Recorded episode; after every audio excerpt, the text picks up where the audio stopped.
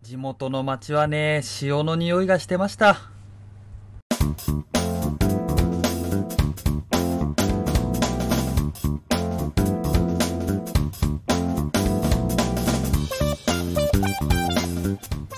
おはようございます。こんにちは。こんばんは。ということで、いかがお過ごしでしょうかサムヘン雑談ネル第5回始めてまいります。えーこのチャンネルはラジオ風音声のみで映画、お笑い、テレビなどのエンタメ中心に日々の出来事を私サムヘンが喋っていくチャンネルです。よろしくお願いいたします。えー、とは言ってるんですが、今回のテーマは帰省ということで、ちょっとエンタメ全くない方たちの、えーお話をしていこうと思っております。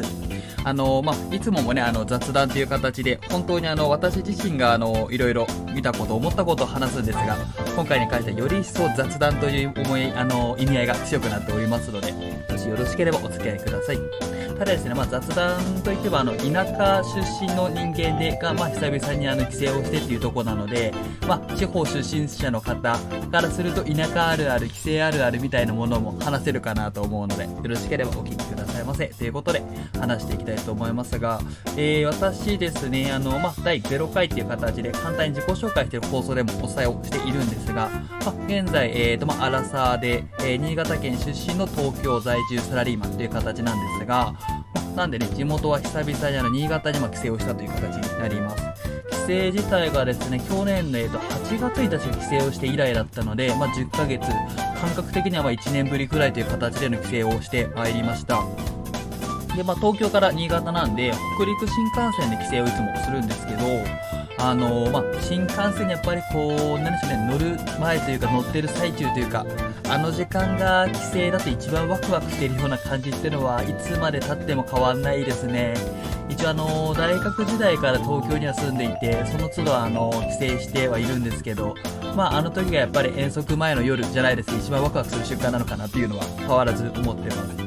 で、あの、帰省をするときにね、いつも思うのが、あの、まあ、新潟に帰るので、えっ、と、道順としては、えっ、と、まあ、埼玉県を通り、群馬を通り、長野を通り、新潟かなという順番で帰省をしてるんですけど、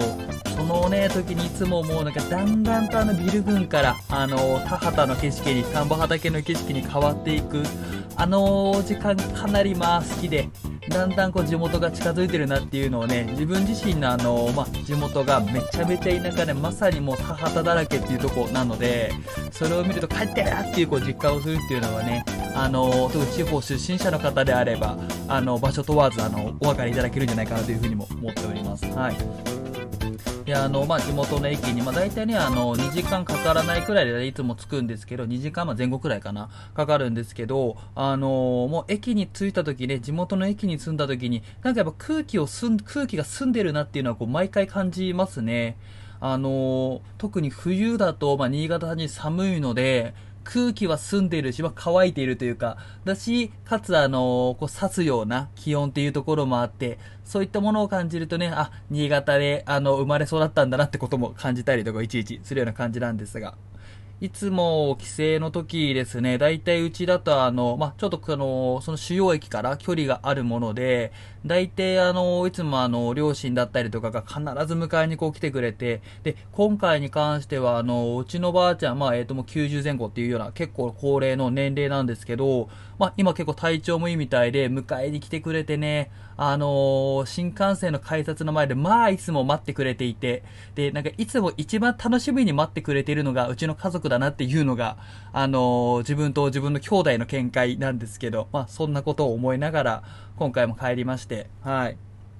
でね、あの、まあ、その自宅までの道、まあ、結構かかるので、その間に大体いつもこういろんなところ、寄り道をするんですが、まあ、本当にありがたいことに、あの、魚だったりをすっごいたくさん買ってもらって、あの、自分の地元というのが、本当に田舎で田畑もあり、で、かつ、本当僕が育ったいわゆる港町なんですね。あの、祖父もずっとこう、漁師をやっていたりとかっていうくらい、本当にがっつり港町なので、まあ、帰るとあの、魚食べろっていうことで、魚をありがたくいつも買ってもらったりとか、いただいたりとかっていうことが多々あるんですが、今回はもうその帰る時にその魚を買うためだけに、あれはここがいい、あれはここがいいっていう形で3カ所くらい巡りましたね。本当にいろいろ買ってもらって、あの、もうサザエだったりとかが出ていて、サザエ買ってもらったりであるとか、あと、正解っていうね、ご存知の方いらっしゃるのかな？ちょっと僕は正解が割と地元の魚感強すぎて感覚わかんないですが、正解でちょっとこうお祝い事の時に焼いて食べるようなお魚とかも買ってもらったり、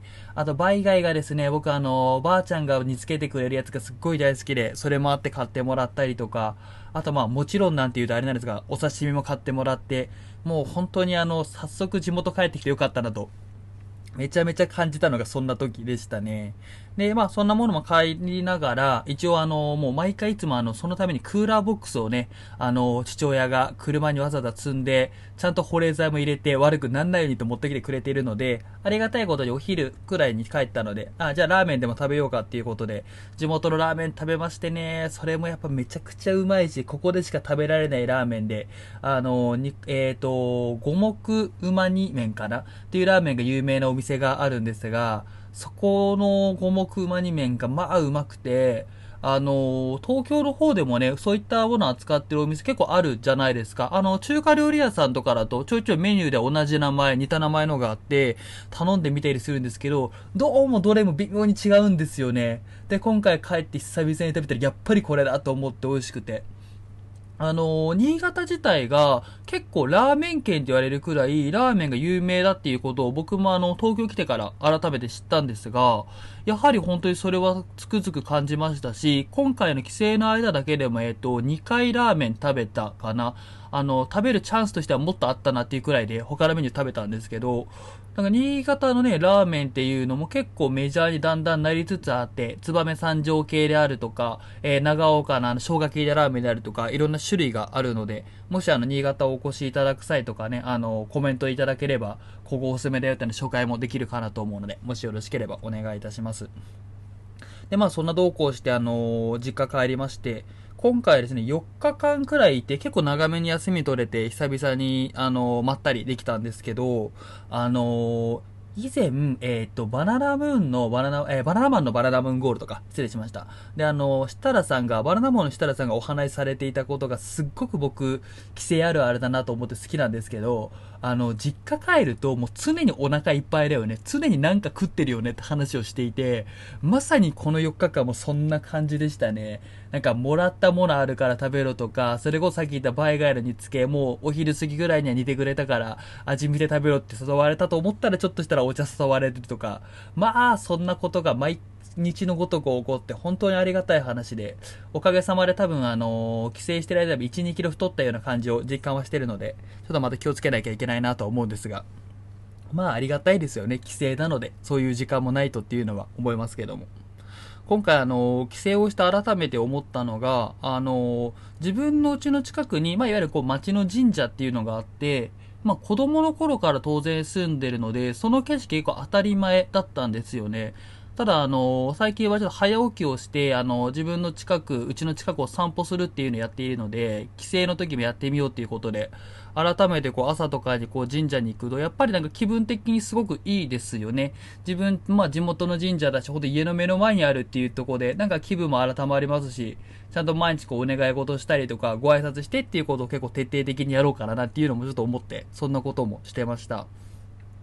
あとあの、まあ、漁港がね、本当にすぐ近くにあったりするので、まあ、すぐ近くでも家の裏側の国道を挟んで、えー、漁港、海っていう感じなんですけど、あのー、もう、夕飯とかにま魚とか食べるじゃないですか。で、その際で、ま骨であるとか、あと、え、ー、と、まあ、エビのこう殻だったりみたいなものとかを、あのー、これうちだけじゃなくて、なんとなく地元の人たちみんな、もうあの、海にそのまま返すような文化というかことを割としてるんですよ。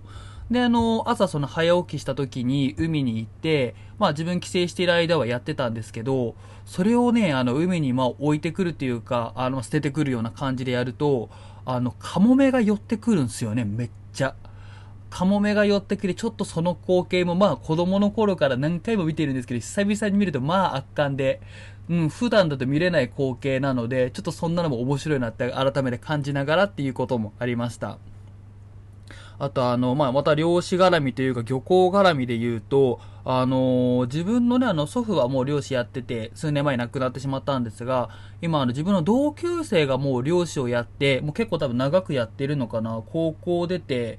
すぐくらいだから多分結構長いことやってると思うんですけど、その漁師のあの友達にも久々に会えたりして、で、そのおかげもありましてですね、あの、うちのまあばあちゃんがその、えー、友達が乗ってる船の方から泥エビっていうエビを買ってくれたんですけど、その方たちがまあ、あの、あ、じゃあ後で届けるよっていう感じで届けてくれた際に、なんとカニをいただきましてですね、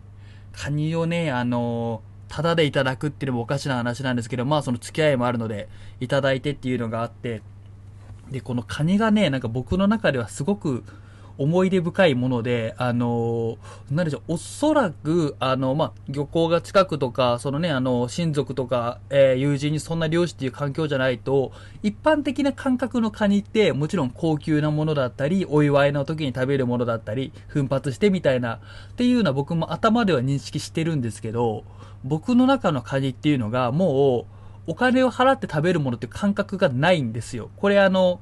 なんだろうな、ずれてるってことは重々承知ではあるんですが、っていうのは、あの、まあ、その祖父が漁師やってた時とかが、もう、その季節になると、毎日のように家にカニがあるんですよ。もうほんと小学生くらいの頃から毎日カニがあって、で、まあ、子供の頃とか単純に美味しいっていうことで、カニをね、あの、まあ、あれば食べるし、で、しかもそのカニっていうのが、あの、茹でた直後のカニなんですよ。その、まあ、じいちゃんがもらってきたりだのか、えー、譲ってもらったりとかだったりとかで、多分あったカニを、あのうちのばあちゃんがもうすぐ茹でて、それを食べるみたいなことを毎日のようにしていて、それでだから、あのカニって匂いめっちゃ強いんですよね。だから小学校、中学校から帰ってきて家の玄関開けると、もうプーンっていうくらいカニの匂いがしていて、なんかね、中学生くらいの頃になると、もう、またカニかよって思ってたんですよ。まあ、偉そうですよね。そんな贅沢なことなかなか普通ないんですけど、思っていて、だからカニ食べろって言って言われても、いや、いいよ、今日もまたあるし、どうせまた明日もあるんだろうくらいで思ってるから、もう断ったりするようなことがすっごくよくあって、でね、ちょっと断ったりとか、ちょっとなんだ苦手な時期もあったんですけど、まあ、年を取って、で、そんなカニなんで当然東京にいたら普段全然食べることないので、地元帰って久々にもらってね、で、あの、それこそばあちゃんがカニ茹でてくれて、最初やっぱお昼過ぎたくらいで食べた後だったから夕飯食べれないのからいいよなんて言ったんですけど、やっぱね、あの、帰省した時しか食べられないし、その茹でた直後のあったかいカニなんで普段食べれないからっていうことで、まあ、久々に食べたらうまいのなんのって。しかもね、身もちゃんとしっかり入っていて、いわゆるカニ味噌、あそこもしっかり味があって濃厚で、もうその瞬間だけでも、ああ、なんて素晴らしい街に自分は生まれたんだと思ったくらいいい帰省だったなっていうのも、そんなとこね、あの、ちょっととっても思いましたね。うん。あとは、あの、今回のあの、いわゆるこう、サムネイルになっているとこもあるんですけど、まあ、夕日がすっごく綺麗で、ちょうどまだあの、新潟も梅雨入りする数日前に帰省をしていたので、タイミング的にも、結構あの、天気もそこまであの、曇ったりとか、雨降ったりってこともなく、夕日もしっかり見れて、めちゃめちゃ綺麗でしたね。本当になんかあの、まあ、当然ね、あの、日本海側なので、あの、海に夕日が沈むっていう景色が見られるので、もう帰るたびにこれは必ず天気が良ければ見たいっていう景色なんですけど、本当に良くてね、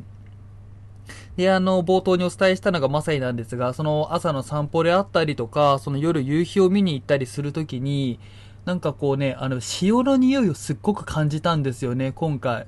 なんかあの、東京に来れば当然そんなに普段感じないんですけど、あの、やっぱ地元には地元の匂いがあるなっていうね。あの、たまに言うじゃないですか、海外の方が日本に帰ってく、え日本に来ると、あ、ほんのり醤油の匂いが日本の空港がするみたいなお話に多分近いもので、あ、多分これ子供の頃、えー、学生の時は気づかなかったけど、うちの街っていうのは、おそらくこの塩の匂いが常にしているんだなっていうことも、離れたからこそわかることっていう形で、ちょっと実感することができました。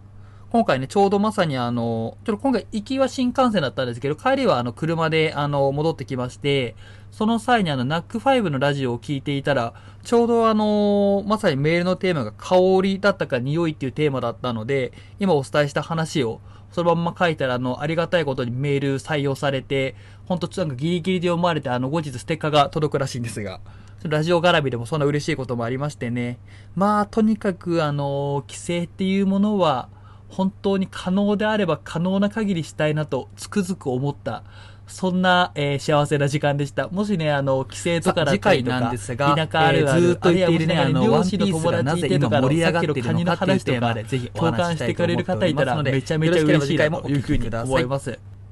えーよろしければですね、えー画面の方から、えーチャンネル登録、高評価、それからコメントお待ちしておりますので、ぜひよろしくお願いいたします。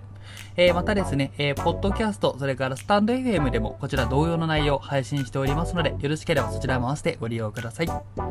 えそれでは、ぜ今回もお聞きいただきまして誠にありがとうございました。次回もお耳に合いましたらお聞きくださいませ。